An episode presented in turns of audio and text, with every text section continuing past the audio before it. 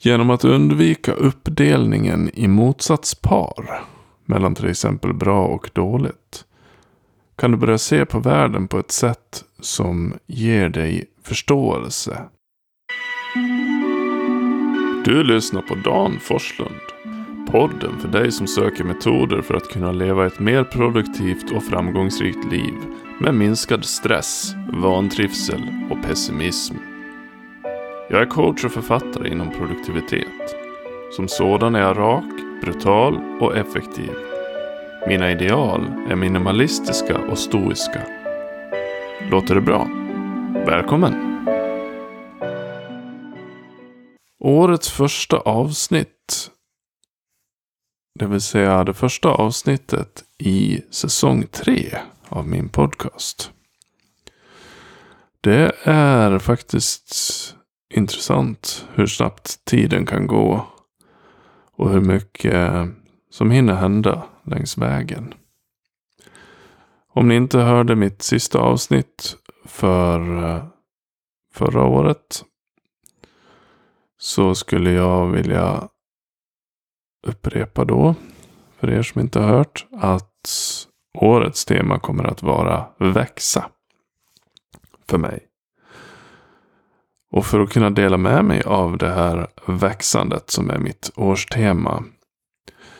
Så är min plan att jag har ju gått igenom en hel del produktiva metoder och andra saker. Eh, men jag kommer att kasta in mer sånt som har att göra med hur tar man kontroll över sitt eget tänkande? Hur justerar man sin egen världsbild så att den blir gynnsam för dig för dina närmaste. Vilket i sig också i slutändan kan sorteras ner i den här säcken produktivitet. Dagens ämne är dikotomier. Det vill säga uppdelningar i motsatspar. Att se verkligheten som svart och vitt eller dualism mellan plus och minus i alla fall. Det finns ju den här tendensen att man måste se saker som endera är bra eller också är det dåligt. Det kan liksom inte vara någonting annat. Jag är för eller jag är emot. Men jag kan inte vara någonting annat. Det är knappt så jag kan vara tveksam.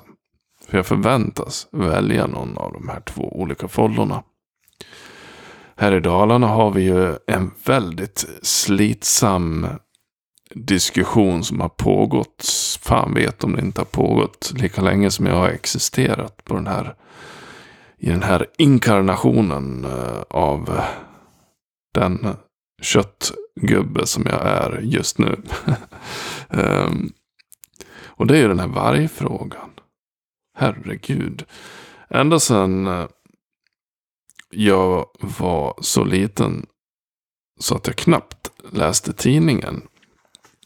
Så har jag um, i minnet att det har tjafsats om det här. Ändå var man en varghatare. Eller så var man en vargkramare. Det var liksom ingenting annat än för eller emot. Och sa du inte vad du tyckte så då var båda lägren misstänksamma och tänkte. Hmm, undrar om man tillhör det andra lägret. Ett annat exempel var ju när man eh, som ung skulle ut på någon sån här eh, galej i staden. Och då kunde det hända att man hamnade i Bålänge. Och sen kom det något sånt där tufft gäng och ville bråka eller någonting. Och då sa de, kommer du från Falun? Och åkte man till Falun. Så kom det ett tufft gäng och sa, kommer du från Borlänge? Men det fina var ju att då kunde man säga, nej, jag kommer från Gagnef. Och de bara, okej. Okay.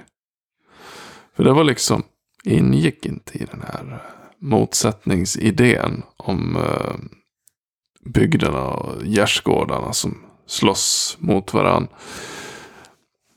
Och det är lite så jag tror att många ser på verkligheten, som ser på sitt liv som tar sig an saker på det här sättet. Att man måste välja det ena eller det andra. Ibland finns det ju faktiskt tre alternativ också. Men det är, det är samma misstag liksom. Ehm, men varför är det ett problem med det här med två val då? Är det inte bra att förenkla? Kan man inte lättare ta ställning då? Till exempel om man i politik pratar om, ja men ändra höger eller vänster. Och så säger någon, ja men det finns liberaler också. Mm. Ja fast eh, då finns det en tendens att klumpa ihop dem med någon av de andra riktningarna. Eller så klumpar man ihop en riktning med hjälp av två andra. Så där håller man ju på. Liksom. Men är inte det bra med den här förenklingen? Förstår man inte bättre då? då? Jo, men det gör man ju. Eh, det kan ju vara bra när man tar ett grovt exempel. Eh, för att inte nästla in sig i ett virvar av teoretiska konstruktioner som i alla fall kan få mina öron att stängas av. Klart att det kan vara bra för sakens skull att grovt eh, skissa upp en bild. Men det är ju viktigt då att man är medveten om att man faktiskt gör en förenkling. För det är ofta den detaljen som brister. Det är just det här att man tänker sig att det bara finns de här två alternativen. Man är inte ens medveten om att det kan finnas fler alternativ. Och det är då man är ute på farligare vägar. Eh, vad som händer är ju att man får en falsk bild. Att det bara finns två val. Man kan bara vara för eller emot. En teckning kan bara vara fin eller ful. Eh, och man blir också inlurad i att man måste tycka någonting hela jäkla tiden. Vad tycker du om den nya eh, busstationen kanske någon frågar. Och jag säger, jag skiter väl för fan i busstationen liksom. Eh, men man förväntas tycka saker. Vad tycker du om att Systembolaget lades där? Vad tycker du om att det här laget vann i hockey? Vad tycker du om att den där gubben sa sådär i tidningen? Ja, det är väldigt mycket den här pressen. Och jag tror att många tar det för givet också. Att fan, jag måste tycka något om vad gubben sa i tidningen. Man säger ja, eh, ja men det var nog bra det han sa. Och då säger någon, vad fan? Tyckte du verkligen det? Bara, eller, eller nej, eh, eh, det var lite tveksamt kanske. Ja, just det. Så, så att man blir liksom lite inföst i någon folla där. Att eh, man, man vill liksom anpassa sig efter någon grupp. Jag finner det allt mer rogivande att bara säga jag bryr mig inte faktiskt. Och det är sanningen. Det finns väldigt mycket som jag inte bryr mig om. Det är skönt att inte bry sig helt enkelt. I vilket fall. Um, I slutändan så blir det ett ointressant fäktande med åsikter när man håller på med det här. Uppdelningarna.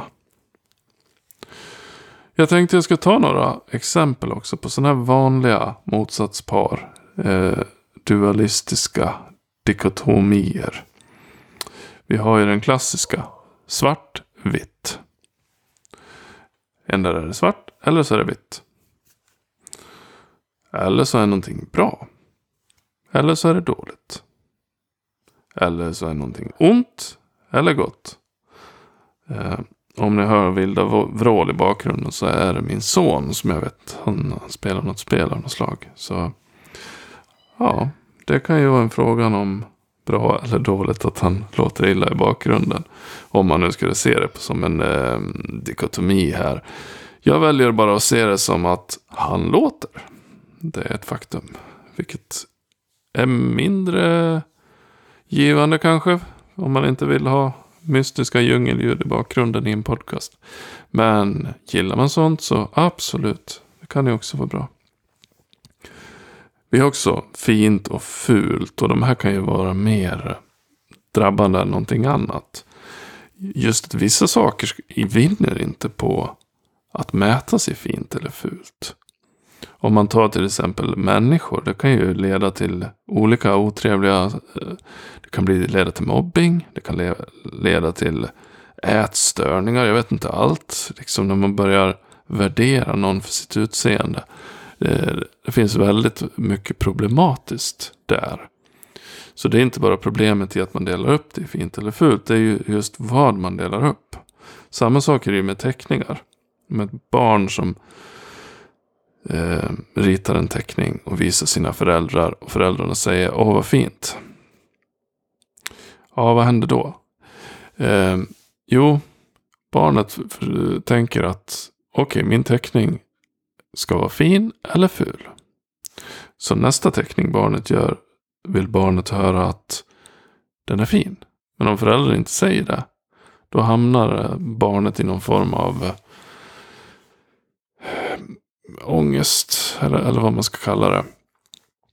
Man behöver den här bekräftelsen. Vi ser ju det också med, med alla selfies på Instagram och sådana här grejer. Att folk vill ha sin bekräftelse. Man leder in på bekräftelse. Att man hela tiden måste göra någonting fint. För annars är det ju fult. Det är ju det som är grejen med att dela upp saker. Är det inte det ena så måste det vara det andra. Eh, och det är ju det är felaktigt. Alltså en teckning kan ju vara så mycket annat än bara fin och ful. En teckning kan ju vara inspirerande. Den kan vara rolig. Den kan vara realistisk. Den kan vara orealistisk. Den kan vara bisarr, surrealistisk.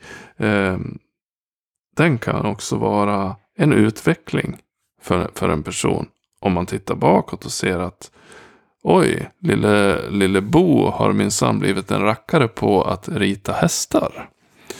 Eh, hästarna kanske ser mer ut som riktiga hästar till exempel. Då. Eh, en teckning kan också vara obegriplig. Den kanske ska vara obegriplig. I vissa fall så, eh, så vinner den ju på att vara det. Den kan vara uttrycksfull. Den kan också vara ett sätt att bara få ur sig någonting inifrån. Den behöver inte vara någonting alls. Den kanske bara är kludd. Men, men att bara prata om att den kan vara fin eller ful. Det tar ju bort allt annat som den kan vara. Liksom. Vi har också manligt och kvinnligt. Eh, och hålla på att jämföra dem med varann. Vad som är vad. Den diskussionen har man ju också sett i så länge jag minns. Eh, och den är ju kanske något mer givande ibland än den här vargdiskussionen. diskussionen.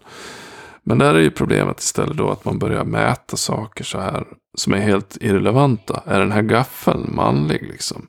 Eller är den här eh, potatisen kvinnlig? Och hålla på och titta på irrelevanta saker. När man i det fallet kanske, jag ska inte ge mig in i, i det träsket nu faktiskt. Men eh, när det, i vissa fall är det absurt att hålla på och kolla på sånt. Helt enkelt. Sen har vi också en annan variant på bra och dåligt eller fint och fult. Och det är bäst och sämst. Bortskämda barn kanske säger. Den bästa julklappen jag fick, det var mitt modelltåg. Och den sämsta jag fick, det var mormors eh, stickade strumpor till exempel. Det finns ju, finns ju en annan problematik med att dela upp det i bäst och sämst också. Ehm, för att det blir liksom en, en varför ska man få julklappar? Um, det, det, blir en um, idé om att man ska värdera saker, rangordna dem och hålla på. Väldigt mycket i livet förlorar på att rangordnas. Uh, och mentalt så när man börjar tänka att allting ska vara enligt en skala. Att det ska vara bra och dåligt eller det ska recenseras allting. Det är också en, leder in i det här eviga tyckandet. Istället för att bara tänka. Det var omtänksamt av mormor att lägga ner 76 timmar på att sticka ett par eh, strumpor med segelbåtar på eller någonting sånt. Okej, jag har lite kort målat upp bilden här nu av varför det är problematiskt att dela upp saker i två motsatspar. När det egentligen finns ett bredare spektrum av förståelse om man inte låser sig till att det bara ska vara två alternativ. Men frågan är ju då, hur ska man göra då? Hur ska man göra för att undvika att hamna i det här bra och dåligt, bäst och sämst och så vidare? Ja, det är ju inte lätt det här. Men steg ett är att man blir faktiskt medveten om att man har en tendens att dela upp saker i bra och dåligt. När någon ställer en fråga till dig och säger vilken tycker du är godast? Vilken tycker du är bäst? Eh, vilken tycker du är sämst? Vilken tycker du är finast och fulast? Ska du bli medveten om att Vänta nu, du ger mig två alternativ. Varför kan jag inte få fler alternativ än de du ger mig? Eller när du själv åker förbi en gubbe som står och krattar på en gård och tänker Fan vilken ful gubbe. Då kan du tänka istället Jag såg en krattande gubbe. Eh, det är just det här att du behöver inte värdera allting. Man behöver inte värdera saker. Man kan betrakta dem, man kan förstå dem och man kan tänka Jag såg en krattande man. Men det är ju snö ute. Varför krattade mannen i snön? Och helt plötsligt får du någonting helt betydligt mer intressantare att fundera över. Så håll ögonen öppna efter de här förenklade motsatsparen. Sikta på att förstå, inte att värdera. Försök att dra ner också på de onödiga åsikterna. Det är någonting jag själv kan rekommendera som jag har hållit på med nu i de senaste åren. När jag tänker sådär att varför måste jag tycka någonting om, eh, om den nya busstationen? Eller varför måste jag tycka att något är bäst eller sämst eller finast eller fulast? Eller, um, varför måste jag värdera någonting överhuvudtaget? Jag vill värdera det som är viktigt för mig. Jag vill inte värdera en massa annat för det tar bara en massa energi. Sånt jag inte bryr mig om, det tänker jag inte lägga någon energi på. Varför? Och samma sak, varför ska jag tycka en massa saker om sånt som jag inte begriper mig på också? Och ha en massa åsikter om eh, invecklade politiska frågor som jag inte har läst in mig på. Men jag sitter och läser några nå korta förenklade utläggningar på Twitter eller något sånt där. Eh, grundar min, min åsikt på någonting som någon har sagt i affekt. Och varit dåligt påläst. Och helt plötsligt så ska jag då ha en åsikt om det där. Det är ju rent vanskligt. Så jag menar, backa ut från det här värderandet. Välj dina områden som faktiskt är riktigt viktiga. Om du har barn som går i skolan, ja men då är frågor om skolan viktigt. Eh, om du åker mycket buss och behöver en snygg busstation, då kanske du, ja, då kanske du ska läsa på och, och fördjupa dig i den här nya busstationen och tycka till om den då. då. Eh, men allt som är trivialt, banalt, onödigt, bort med det. Lägg din energi någon annanstans istället. Tack för att du lyssnade på min podd. Har du frågor som du vill att jag tar upp i podden? Maila mig på kontakt danforslund.se eller skicka meddelande till Forslunds fantastiska värld på Facebook.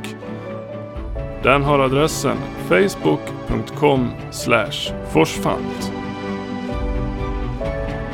Vi hörs!